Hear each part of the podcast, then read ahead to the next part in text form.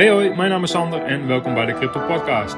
In deze podcast neem ik jullie mee door de gehele crypto space. Hou ik jullie op de hoogte van het laatste nieuws en de laatste ontwikkelingen, zodat jullie voor jezelf kunnen bepalen of crypto iets is wat bij je past. Welkom en heel veel luisterplezier. Mainstream adoption is Japanners. Het gaat gebeuren, lieve mensen. NIDIC New York Digital Investment Group uh, had een nieuwsbericht uitgebracht waarin ze beschrijven hoe uh, duizenden Amerikaanse banken of honderden Amerikaanse banken in de nabije toekomst Bitcoin gaan aanbieden, aan hun klanten gaan verkopen, mogelijkheden bieden om in ieder geval te investeren in crypto en dat zij dat voor hun klanten kunnen vasthouden. En dit is veel sneller dan verwacht. Mainstream adoption, COVID, de hele economische situatie is eigenlijk een katalysator voor cryptocurrency en dat er verandering nodig is in ons monetaire systeem. Dit nieuws moet je niet onderschatten. En banken gaan ook inzien is dus dat zij de boot gaan missen als ze niet snel gaan hervormen, mee gaan doen in wat cryptocurrency is en daar een graantje van mee proberen te pikken. If you can't beat them, join them.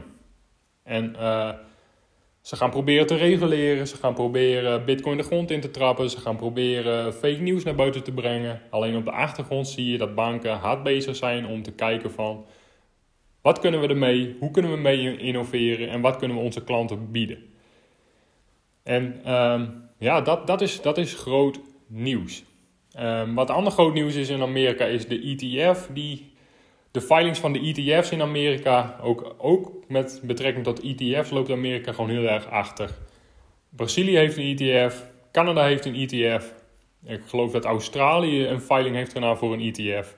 Maar je ziet gewoon dat traditionele financiële markten proberen te, uh, mee te gaan in deze trend en proberen te kijken wat zij klanten kunnen aanbieden met betrekking tot crypto. En dat zijn traditionele markten, dat zijn banken.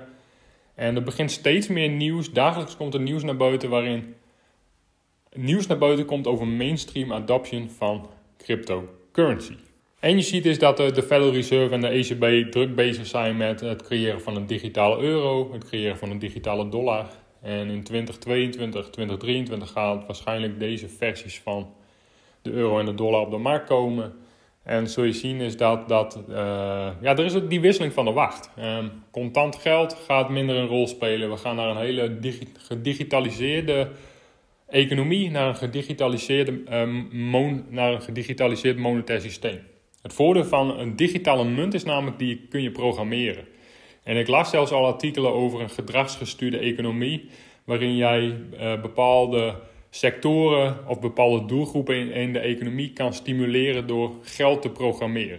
Een klein voorbeeld: studenten zou je bijvoorbeeld positieve rente kunnen geven. Lokale ondernemers kun je een cheque geven van bedrag X die ze moeten uitgeven bij lokale partijen, zodat je een lokale sector stimuleert of een lokaal stukje economie stimuleert. En dit is eigenlijk een hele positieve ontwikkeling met betrekking tot cryptocurrency. Je gaat namelijk veel meer on- en off-ramps krijgen naar crypto. Als banken bitcoin gaan verkopen aan hun klanten of uh, verschillende cryptocurrencies, dan is het uh, merk wat steeds meer geaccepteerd. Uh, mainstream adoption wil zeggen is dat miljoenen mensen hier gebruik van gaan maken. En je krijgt veel meer on- en off-ramps naar blockchain, naar bepaalde smart contract platforms. Je ziet dat uh, uh, er veel sneller uh, technieken en nieuwe ontwikkelingen ge, ge, ontwikkeld gaan worden. En je, de meeste nieuwe technieken belanden op een gegeven moment in een S-curve. En een S-curve wil eigenlijk zeggen als de techniek zich eenmaal bewezen heeft en uh, uh, als de eerste babystapjes gezet zijn, dat een techniek zich in een soort S-curve, in een, in, een parabolische in een parabolische ontwikkeling terechtkomt. En een heel groot, een heel simpel voorbeeld, dat is in de, in de meeste technieken in de geschiedenis gebleken.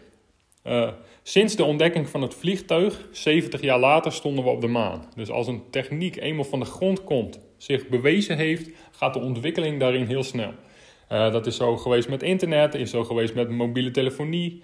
En je zult zien is dus dat, dat uh, cryptocurrency, bitcoin, heeft zich nu uh, in de eerste tien jaar, in de eerste decade, heeft het zich ontwikkeld. We zijn inmiddels bij de derde generatie smart contract platforms. En dat, dat straks die S-curve gaat intreden waarin de ontwikkeling van deze space enorm in, in snelheid gaat toenemen. Um, programmeertaal wordt beter, developers leren deze technieken beter kennen, uh, users leren deze techniek kennen en, en de, de, de, de, de, de, de manieren waarop je het kan gebruiken. Banken gaan hier gebruik van maken. Zo zie je eigenlijk een complete mainstream adoption van deze industrie, waardoor we ja, in, in een stroomversnelling terechtkomen over, over waar deze space naartoe gaat, het aantal gebruikers, het aantal developers, het aantal use cases en de adoptie van uh, de hardwerkende man en vrouw, van banken, van instituties, et cetera, et. Dus onderschat niet het nieuws van NIDIC dat Amerikaanse banken niet lang op zich zullen laten wachten met het aanbieden van bitcoin en cryptocurrency. En dat is groot nieuws. Um, zoals ik eigenlijk in mijn eerste post op Insta aangaf, begin, uh, eind vorig jaar, crypto en bitcoin ja, zou wel eens de investering van 2021 kunnen zijn. En dat uh, heeft zich tot nu toe echt bewezen.